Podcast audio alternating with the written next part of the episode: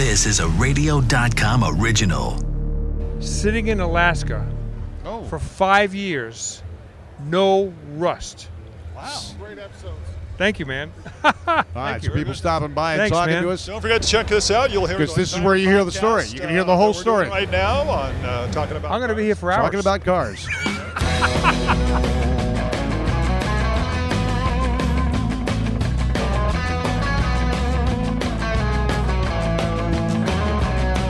Hey, everybody. Welcome to a new edition of the Talking About Cars podcast, where it's all about everybody has a car story, from celebrities to car personalities and more. I'm Randy Cardoon. We had such a good time with Tom Cotter from Barn Find Hunter at SEMA. He had such great stories. We're bringing him back for more. But first, it's the holiday season, and how do we get kids interested in classic cars, you may ask? Well, I asked for you. You get them interested at a young age. Take them to car shows. Let them see your excitement. One interesting gift we've come across comes from a member of our Talking About Cars family. We've had him on the show. I always consider our interviewees part of our family. It's Malibu's own Fireball Tim. Hey, Fireball, what was the best car related gift you ever received? Wow, that's that man. That's is a tough question, but I, you know, I think that that um, uh, you know, the only thing I ever wanted as a kid was diecast toys, diecast cars, whether they are Hot Wheels and Corgis, Dinkies, Matchbox, uh, and art supplies. So I, I think I liked the fact that I could play with the cars and then I could draw the cars, and so my my parents understood that. So that's kind of the only thing um, I ever wanted. So you know, we got Tonka trucks and and that kind of stuff, but anything that had wheels, I think, was a safe bet for me. Of course, led to you eventually working on the art projects and also eventually uh, designing some cars that were used in movies. Yeah, well, and I, I think it started probably when I was a kid too, because I mean, I I I went to school every day with a stack of of index cards in my back pocket because I knew they were small enough I could sit in the back of the class and then I could draw uh, what were what amounted to be themed cars. You know, a regular Camaro, but it had rocket launchers coming out of the hood, or uh, anything where I could attach something cool to a regular car. Um, and I would be drawing, doing drawings for friends, and and start to pass them around. They they kind of became the um, uh, the uh, trading cards of the of the uh, of my friends. You know, we would do sketches and kind of trade and and that kind of stuff. And and I'm basically just doing the same thing. So. Uh, for, but for movies, so now I get to share them in a different way. And for those who don't know, uh, Fireball, you uh, were responsible for the design on the first Batmobile for the movies. That's correct. That's correct. Way back in the day. How did that come about? Uh, well, I was at school, and there was a um, uh, a sheet, on, you know, in in all the departments, whether it was transportation or product or environmental or, or photography, there was there was these boards uh, at the end of the school near the cafeteria, and people would leave notes up on there, and you could you could you know if there was job listings or if there was different things, and and there was one a sheet that said design a movie car, and it had little cut out things that, with phone numbers on the bottom of it, just like you would rent a uh, an apartment. And I thought, well, that's kind of strange. So and they were none of them were taken. So I ripped one off and uh, made the call. And I uh, uh, ended up talking to a guy with um, a very deep accent, which I couldn't necessarily identify. And and uh, um, he said he needed some sketches for a potential uh, Batman movie that they were going to bring Batman ba- back to the big screen. And I said, sure, I can do that. And uh, he said, what would you charge? And I said, I don't, I don't know. I, and I'm still in school. So he goes, how about 250 bucks? And I said, great. You know, I was like, couldn't believe it. Like, I'm getting paid. You know, this is insane. Yeah. So, you know, I only did a few sketches, and uh, it ended up being Anton Furst, who is the uh, production designer for Batman. But they they hadn't greenlit the movie. Um, they were just you know playing around with stuff, and I think part of what helped them to sell them on doing the movie was creating keyframe art, which I didn't know I was doing at the time. Uh, and I'm sure you know other other people had done some drawings of different things. So. Uh, uh, that's kind of how it came to be, and you know, it happened very quickly. Um, I got paid very quickly. Uh, uh, uh, it was just one of those things. But that, but about I don't know, eight to ten months later, uh, I got a call saying, "Hey, uh, you know, check this out." And I I went down and saw um, uh, the car and uh, and a lot of drawings and you know and and um, uh, uh, not sketches but plan drawings. And it blew my mind. It was like that. That's it, because you know Syd Mead is a good friend of mine, and he he kind of guided me uh, long before school. I met him many years before I went to Art Center, and I just wanted to do what he was doing, and he had done, you know, the uh, spinner for Blade Runner and and Star Trek: The Motion Picture, Aliens, a lot of great films. Um, and I once I did that, I thought, oh, that's it. And I just couldn't get, I couldn't figure out a way to get directly into the movies from school. So I went and worked for Walt Disney Imagineering, uh, which was neat, uh, for about three years, and then went into entertainment after that. So obviously, the work you've done and just that started with just art supplies uh, turned into quite a career. Yeah, it was those two things. It was art supplies and cars themselves. And uh, you know, many people say, you know, Fireball, you're a car guy, and and it's true to some extent. But I, I think that if you, in order to find your calling, you really have to distill what you love down to its hype, what we call a hyper niche. And a hyper niche is is well, I love cars, but what, what specifically about cars do I love? And and there's people that say, well, I love Porsches, and I I say, well, I'm sure you love Porsches, but that's even still a broader stroke. What is it about Porsche specifically? And there's generally some kind of hyper niche within that connection, whether it's you know they're air cooled or whether there's a connection between his his you know his, he and his dad built those cars as they were growing up, or uh, it's a design thing, it's a build thing, it's an interior thing. You know, to, so you, you end up finding that hyper niche. And for me specifically, it was uh, theming. It was thematics. So my strong point, I think my my you know we all have superpowers, and I think my superpower specifically is the ability to theme things, whether it's a, a costume or a set or a, a weapon or a, a vehicle for film. And I just I just prefer designing vehicles because of how they're used, um, and uh, it's just a lot of fun to be able to do that. Talk about some of the other vehicles you've worked on, and, and what's been really fun about putting that together. Well, the the neat thing, you know, compared to working at a car company, you're you're in for the long haul. So you can start designing on a Cadillac or something, and and you're you're designing for it, you know, what amounts to almost a decade before you'll start to see, you know, that potential of that car on the road. And it's a very docile uh, version variation of what you originally sketched. For the movies, you um, uh, there's really no rules. You know, there's if the car has to jump from building to building, like we did at Son of the Mask, or if it's got to do something extreme, you don't have to worry about whether it actually has to function or not. So the turnaround time is very quick. I can be on a film for probably the longest I've ever been on film is about nine months, and you can design a vehicle, and the sketches will disappear, and about maybe a month later, you're sitting in it. And you know, we did that for Escape from L.A. Um, we did it for Gone in 60 Seconds. We built uh, four, I think, four or five cars for that movie. Um, uh, you get a chance to work with a lot of really great creative people. So we did the cars for Austin Powers, for uh, Flintstones, um, uh, Green Hornet. Uh, uh, although I didn't work on the the film that came out, the initial the the car that basically rehashed the car from the original series. I was working with Richard Donner years before that on a Green Hornet version where we were taking the same approach that we did with Batman. So we, we created a car that uh, was very extreme, very different than than the original series, an advanced version, kind of like you know George's Batmobile in relation to my '89 Batmobile.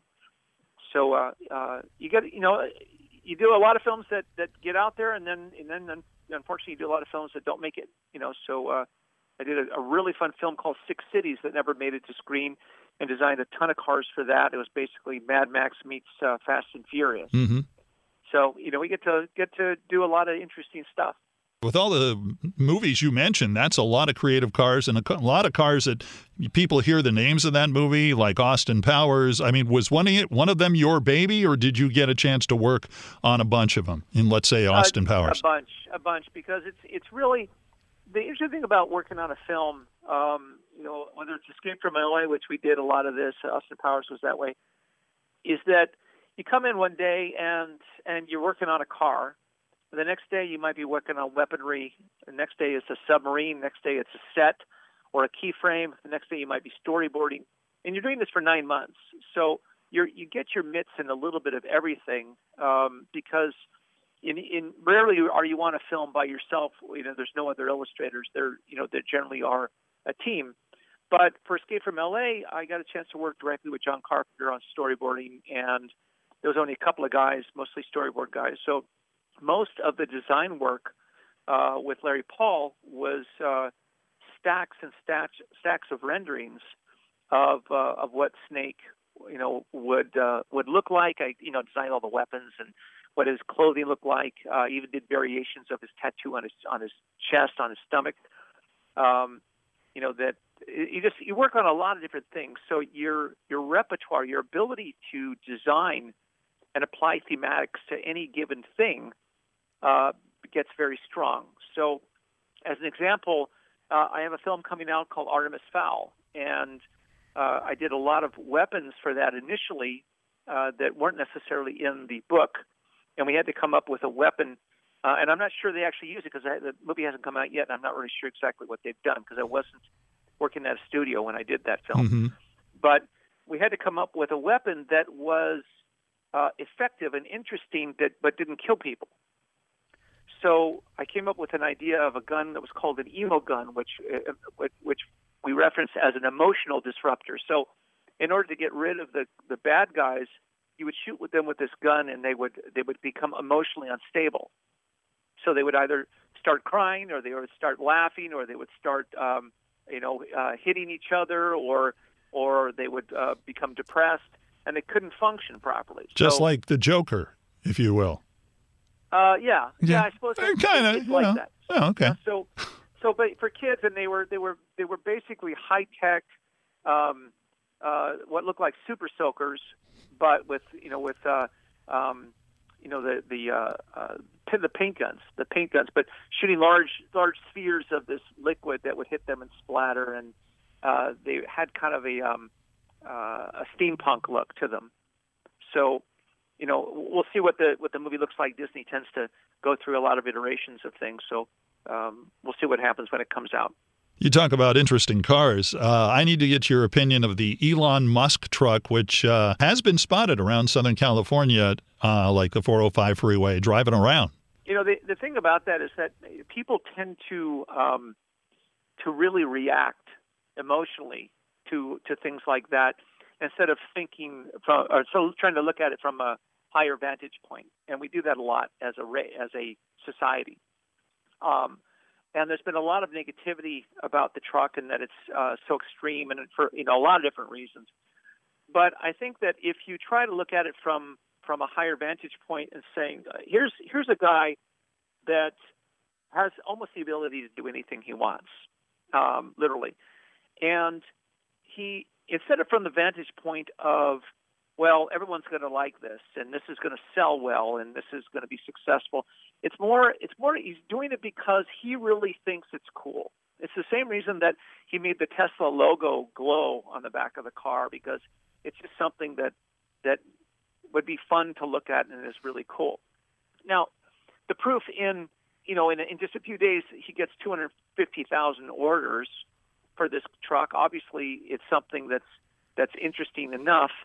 Um, I, I try to hold my opinion back until I've actually physically seen the car and experienced it. Right. I, I think that that anybody that um, that hates the truck with a passion, if they were standing on the street corner and the truck drove by, or I drove up to them and said, "Hey, you want to ride?" They would jump in in a hot second and go like, "Holy crap! This is this is out, this is incredible." Uh huh. you know so you know it's really about that personal experience. It's kind of like you know going to see transformers and you walk out of the movie and say wow what a piece of crap that was. Or you go with michael bay and you sit next to him as he explains why he made this movie and what he did you would come out with a sense of appreciation that you didn't have going in without that. So i, I think it's important to reserve judgment and reserve criticism not you know realizing that you know, the more you put criticism out there, the more it comes back to you anyway. So I would rather just, you know, reserve judgment until I, I can sit in the car, see it for myself. Um, I respect the fact that he, he took an enormous chance, and uh, I, I respect anybody who's willing to do that. Um, and I, I'm excited about it. I'm excited to see, you know, how it evolves. And if I understand you correctly, we should all go with Elon Musk to go buy one. So we experience it with him. Right, exactly. you can we're selling tickets right now. Get in line. Yeah, it'll be fun, really. The, the line will go all the way from you know from Tesla all the way up into Malibu. So uh, uh, I would get your tickets soon. Well, he's only asking a hundred bucks, right, for the down payment? Well, yeah, and he's only asking thirty grand for the truck. Yeah. You know, I mean, it's not it's not like the truck is a is a concept car that's you know that's one hundred and twenty thousand dollars. Here's a truck that virtually anybody can afford. And you know, my question is: Is it going to come in colors, or is it going to always be uh, Back to the Future steel? You know, so um, I, I just, you know, I, I look online at all my friends that are concept artists, and everybody's doing their version of it. Um, you know, whether it's a, a Back to the Future version, or whether it's a uh, it flies, or it's a submarine, and it's you know, it's creating a stir, and that's what a game changer does. Absolutely. And, uh, you know, and I think we need that. I think we're stuck in a rut. Um, Do you think it- that's it- what the truck's going to look like by the time the uh, the safety people are done with it? Uh, that's a good question. Um, you know, there's Because how many times have we seen a car look really great in its concept form, but then Yeah. eventually, by the time we see it, it's it's watered down or it's a little more normal looking, if you will. yeah. I, I think if if anybody can can shift the mindset of that, it would be Elon. You know, this guy is doing what Tucker couldn't do, what what no boutique company could ever do, and he is doing it in such a way that is affecting everyone. I mean, uh, uh, a friend of mine who is a spokesman for General Motors says our, our you know GM's future is electric, and they're saying that because of Elon, and they will acknowledge that. So if if you know it's if there's if there's a person out there that can shift the rules, not not to where he's trying to get away with something, but shift the rules so that he can maintain a, a level of coolness that is uh, maintains the excitement about something. Um, then you know he's the one to be able to do that. You know I don't know if you saw the new Tahoe that just came out, but you know there's getting it's getting a lot of flack because uh, uh, of what it looks like. You know, and and there's just a lot of people out there that hate it, and some people that say it's okay. But I haven't heard anybody say, "Wow." And I, I think when you when you think about the Cybertruck, you're like, "Holy crap! I, I'm not even sure how to feel about this. Look at look at this thing. It's it's weird. It's it's edgy. It's massive. Uh, it's affordable. Um, it's like driving a concept car, you know. And I, I think that that whether you love it or hate it, you have to respect it. Fireball Tim joining us here on the Talking About Cars podcast, and of course, it being the holiday when we record this. Uh, your artwork has also led to something fun, which really isn't restricted, I don't believe, to just the holiday period. I mean, it's you have taken your love of cars and your love of art, and you've kind of commingled them, and it's come out with a nice collection of coloring books. Tell us about that. Uh, they're they're a lot of fun. You know, the thing is, it was always a challenge of mine to try to find a way to put uh, art and cars together. Um, and it was really the impetus of my wife saying, "Hey, you should do a coloring book," and I just, you know, I, I decided to run with that, so that uh, my art can actually be someone else's art. You know, and it, that's the way it works. So, you know, if you ta if you buy one of these books and you color it in, uh, the kids would would rip it out of the book and put it up on the fridge, and their the parents would be proud of them for being able to color. Stay Um, between the lines, yeah, you know, Okay. and, and or not, or not, or not. You yeah. know, but I think what separates our books is is the the Hollywood inspired um, uh, ideology, and that is that it's not interesting for me to do. A, we just came out with a Volkswagen bus book. Uh, it's not interesting to do you know 20 pages of just Volkswagen buses every year. You know, that's that's all they are. Is that it's more interesting to me that that if if a if um, uh, Marty and Doc had a Back to the Future bus, what would that look like? Or if if there was a bus in Jurassic Park, or if there was a submarine bus. You know, I just like once again creating thematics like movie cars, and that's what these books are filled with. They're they're very unique and fun and whimsical, um, and uh, uh, certainly people are enjoying them. So uh, we're having a great time creating them. Now you have, I believe you have Chevys, you have Fords, you have all sorts of other brands. How many different books do you have right now? we have 22, and uh, we have uh, uh, let's see. As far as car books, we have Mustangs, uh, Corvettes, Surf Woodies. Um, we just came out with the uh, V Dub buses, uh, custom cars. Uh, and then on deck is uh, the next book is Hollywood movie cars, which we're going to do three volumes of.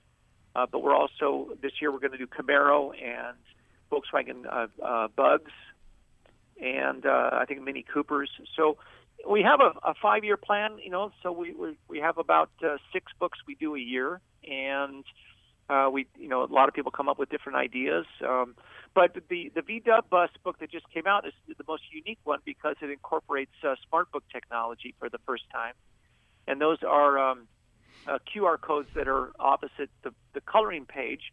So as you're drawing, you can take your cell phone and you can scan the QR code, and you can watch a cool video that has to do with the sketch itself. So you'll see all kinds of fun stuff, and and sometimes it might be a vlog, uh, one of the vlogs that we shot, or it might be a, a video of something funny. Um, but it's uh, it's all put out together by McCall, um, uh, McCartney Multimedia, which is part of the Paul McCartney clan, and uh, that's their company, and, and they created this smart smart book tech for for a first time for a coloring book. Tell us where you can get them. Uh, they're all available on Amazon, so you can go to Amazon, type in Fireball coloring books, and you'll see a whole host of them, and um, uh, they're six ninety nine, so they're very cheap uh, and with a high usage value. So you, you get to hang out with your kids and and spend uh, the holidays together. Uh, we will be doing a Santa coloring book uh, next year, which is uh, tentatively Santa's garage. So all the different unique sleighs that you might experience in his garage, and he's got tons. Trust me. so I hear. So I hear. And you also have them at, uh, I guess, some museums too. Uh, right. The the books are available at the Petersen, um, at the um, uh, what's the French Car Museum up in Oxnard, uh, the Mullin. Mullin, yeah. Um, yeah, they're, they're actually available in 50 uh, car museums around the country, including our museum, uh, the Murphy Auto Museum up in Oxnard. So there's a lot of places in California to get them. These are actually fun because, like I said at the top, it's it's more than just give them to the kids and let them get interested in cars, which is a good way to do it. But you know, some car people who just want something to do, want to go back in time, kind of work on some design coloring. Sure. I mean, you can have all sorts of fun with that. It's true. It's not, you know, and the, the number one question I get uh, all the time is, well, are these for kids or for adults? And I, the answer is always yes. So the, the thing is that that I think I don't think we we respect kids enough to understand uh, their abilities to to um, uh, to be creative, and they they're creative in a way that we're not because we put a lot of limitations on our our abilities, whether we can draw, whether we can't. Kids just do it; they don't even think about it. So you know, they color, they add within the lines and things like that. But I think that adults would really enjoy these books because they do they are relatable to the older generation of us being 50 and above. Uh, with a lot of the the designs in there are from you know very famous movies that have existed and and classics and, and a lot of interesting things that we're into uh, that maybe a 20 or a millennial wouldn't necessarily be into.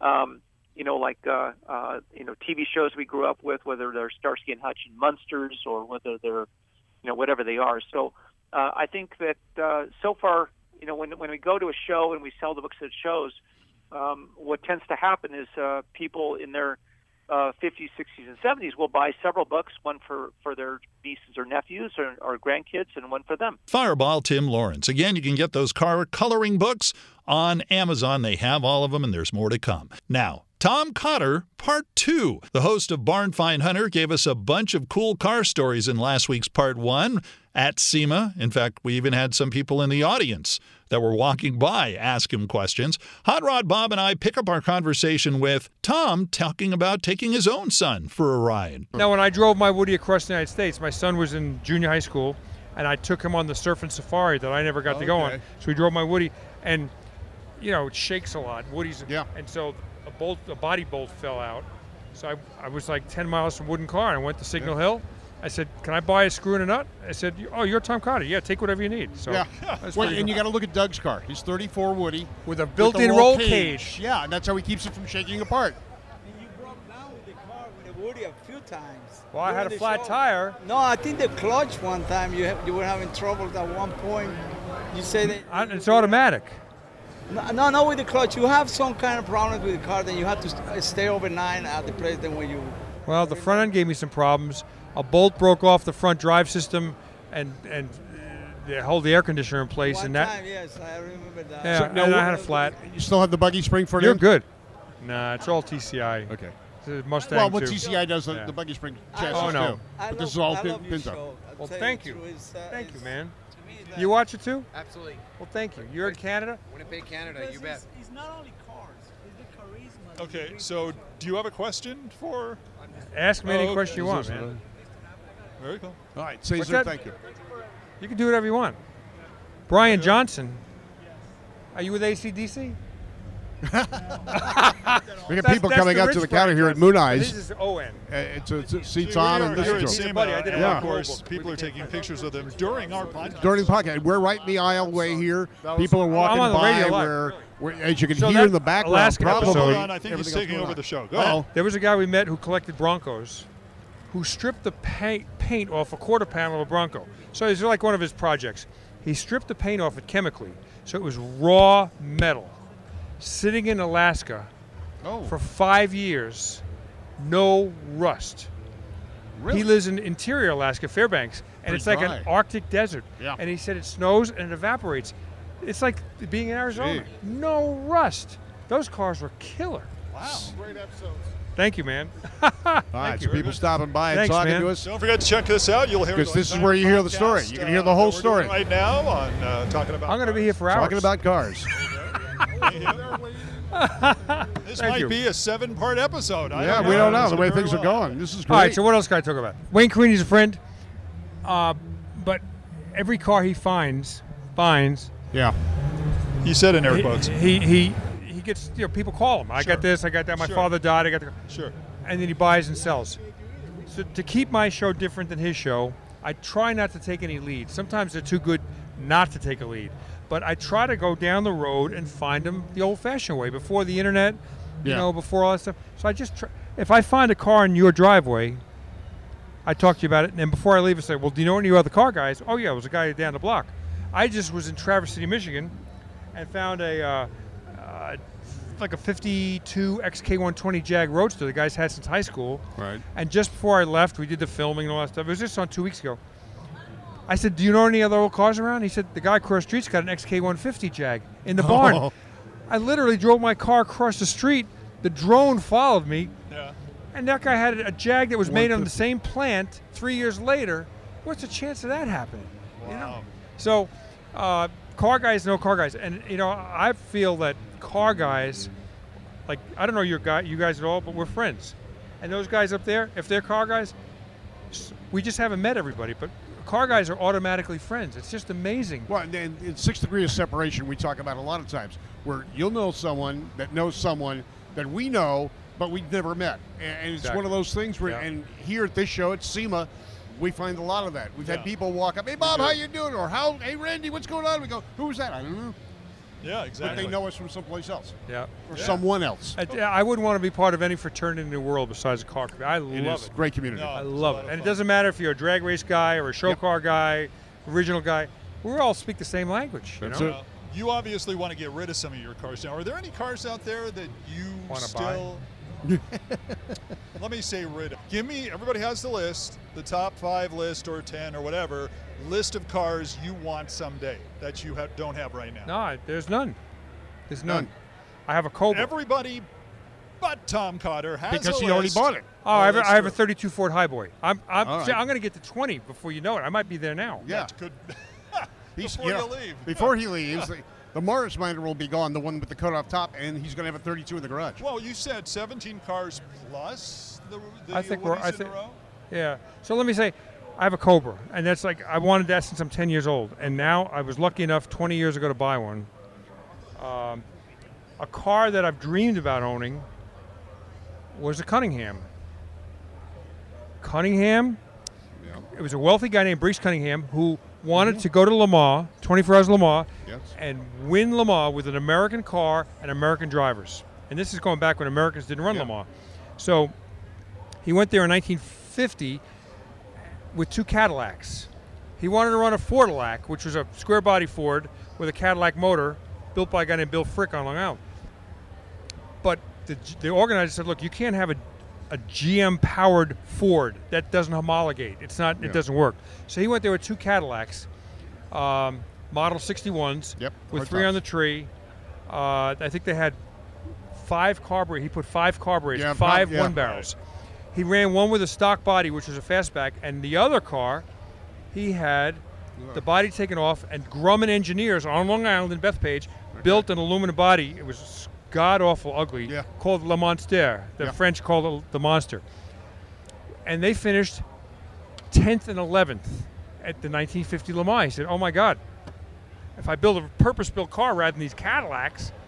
So they said you have to build 25 street cars to race at Le Mans. So mine is the second of the 25 street cars. Wow. I found it in a basement in Greenville, South Carolina. Oh, gee. It's something I dreamed about owning, but how do you find one of 25? No, I mean that's, that's- less than a Ferrari GTO. They made 36, G, uh, 39 GTOs, and I was looking for one of 25, and I found one. Like holy crap! So, if you want to know the, the best barn find of my life, it's not the three AC Cobras I found, or the Ferrari 275. It's the Cunningham, Cunningham. because Wow. not the guy didn't want to sell it until he realized I was so serious about owning a car like this uh, that that I was the right guy to own it, and he passed. He let me have it. So I mean, you know, All right, I, we're paid, I paid of a that. fair amount of money, but I'm going to show you a picture of the Cunningham. But yeah, but the Cunningham. I mean, that's that's American legend. Oh yeah, They So- actually had one here two years ago. That was like, mine. right That was mine. The thing. It's got it yours. at. Okay, Yeah. yeah, yeah, we saw that. so this is me racing at Lime Rock. Yep. That's beautiful. So it's got a 331 Chrysler Hemi with four single barrel Zeniths. It's got a three speed Cadillac gearbox. Uh, made in West Palm Beach, Florida. And then it, the chassis was shipped to Torino, Italy, where Vignale built an Italian body. So it's an American Yes. hot rod with an Italian body. What could be better than that? Beautiful machine. So I've taken this to, I've done hill climbs with it. I've road raced it. Next summer, Hagerty wants me to bring it to a vintage drag race. I've had it at Concours d'Elegance. I've had it at rat rod shows. I've toured with it. It's like the perfect car. And it's it's not a restored car. Yeah, I bought it flat black. It, that's that's It's the just way the way it it was. Yeah. So I, I bought it. I don't think I'm going to restore it. I rebuilt No. it mechanically though. It had been sitting for Yeah. a half a century. The brakes lines were all rotted out and stuff. I rebuilt the motor. All stock. They remind me a lot of. Uh, there was a Ferrari at the time. 212. Yeah. Same. same if you Looks look like at a Ferrari car- yeah. 212 in this, Yeah. it's like a miniature. Yeah. Randy and I were at the Petersen Museum when they had one upstairs there a couple of I'm years going ago. see if I have a picture of the Ferrari so you could see it. Because I had a picture taken. Folks, you're going to have to look up on the internet for Ferrari and take a look at them. There's Leno. I, I had a second Cunningham, and I sold it to Leno. That's it. He, Okay. he restored it on his Yep. show. Um, you know, I don't have a picture the Ferrari, but if you look up Ferrari 212 Yeah. and Cunningham C3 Vignale, Mm-hmm. they, they are Yeah. they're kissing cousins. Well, and unfortunately, Cunningham had a, had a great museum down in the San Diego area. and shut right out of. Long Beach. Yeah. Was it out of Long Beach or towards Uh, it, was, it was like within a mile or two of the uh, Spruce Goose and, and Queen Right, Mary. uh, Long Beach. Yeah. They, they sold off the cars. They closed the museum down. Let me. didn't There's a happy ending. To, happy Okay. ending to that story. Good. I, I, I can go until 10 o'clock. uh, Briggs Cunningham was a wealthy guy.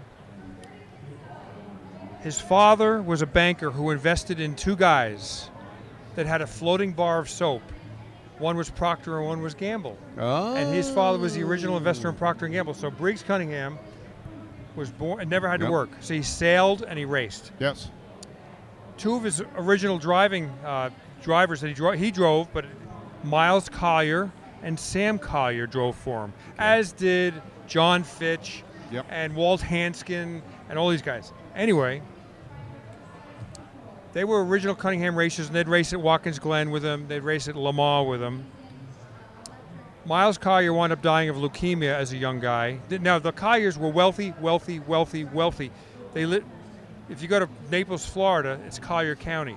Okay. That's how wealthy. That's pretty okay? wealthy. Yeah. Yeah. So Miles Collier wound up dying as, as about a 35 year old of leukemia, and his brother, Sam Collier, died racing a Ferrari, a Briggs Cunningham Ferrari at Watkins Glen. Mm. Okay.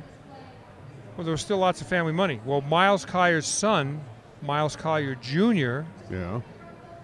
became a car enthusiast, raced Porsches. When Briggs Cunningham decided to sell his collection, Yeah. Miles Collier bought the whole thing. Great. He bought the whole thing for $14 million. Wow. He sold the Bugatti Royale for 13 million. Uh huh. got all the rest of the cars for nothing. So he opened up the Miles Collier Museum, and now it's called the Revs Collection in Okay. Naples, Florida, and all Briggs Ah. Cunningham's cars are on display That's there. great to hear. There's the happy ending. Now, did, did Mullin buy the uh, Bugatti? You know, it was so long ago. I don't know. Who, you know who bought it? No, I, do I know who bought it? I thought that Tom Monaghan from Do- Domino's Pizza bought it, but he bought another one. Yeah. Anyway, there were six, six Royales built, Yeah. and I've seen all six of them around the world, and I've ridden in one. Now, here's another story. I rode in one of the Bugatti Royales with Darrell Waltrip.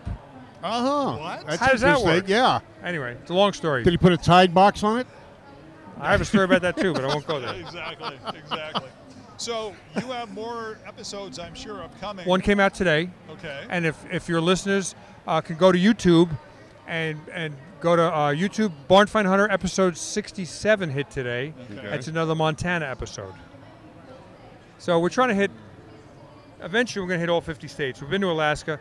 I think February we're going to go to Hawaii, which would be pretty cool. I don't know if this barn finds Hawaii, but Yeah.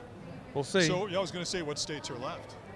I don't know. I haven't counted them. But we go. We'll go back to states. Sure. You know, Yeah. we'll go back. We're not being very methodical about it. It's like Wherever the whatever. cars are. Dartboard. What's that? Dartboard. Dar- It's kind of like. we're going to do that. Yeah. Oh. I'm going to blindfold myself, throw it. Another thing we're going to do is I'm going to be flying across the United States, and you, you look down 33,000 feet, Yeah. Yeah. and I'm going to say to the flight attendant, "Excuse me, can you find out from the pilot what town we're flying over?" and I'm going to go to that town and look for cars. I, I, Oh, you know, I can imagine it. You think about when you fly across country. If you've ever done it at night, you'll see patches of lights. Yeah. Yeah. yeah and you yeah. you know go, okay, that's out in the middle of nowhere. How did it get there? Yeah. And what stories can be? Because So those are flyover states. Yep. What I'm trying to do is land and go to, far, you know, everybody's flying from New York to California. I'm going. to I'm going to Iowa, Nebraska, you know, those places. It's got to be very cool to have Hagerty just helping you along with that. that's great. So they, I've written 18 books, and 10 of them about barn finds. And they called me up and said, "We like your books. We'd like to try a video. Would you mind?" I said, "No, I think I'd like to do that." So my photographer is over there, Michael Alan Ross, Okay. and Oh, we've, we've had we've, the show. we've Yeah, done we've had five books together. Yep. Uh, we've done five books together. Uh, we did the Model T trip across the United States. Yeah. We did a Route 66 book art across the United States. Uh, Barn Find road trip through Virginia, West Virginia, Maryland, Pennsylvania. We did the Detroit book together and a rock and roll book together. Tom Cotter, not the comedian, although he is pretty funny. I'm talking about the host of Barn Find Hunter on YouTube.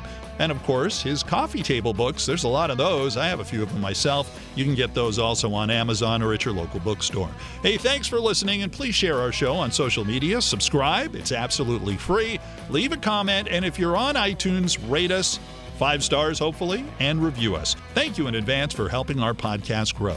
Our website is talkingaboutcars.net. Follow us on social media Facebook, Twitter, and Instagram. And again, remember to subscribe, share, retweet, or both. Until next time, for Hot Rod Bob Beck, I'm Randy Cardoon. Join us as we have some fun talking about cars.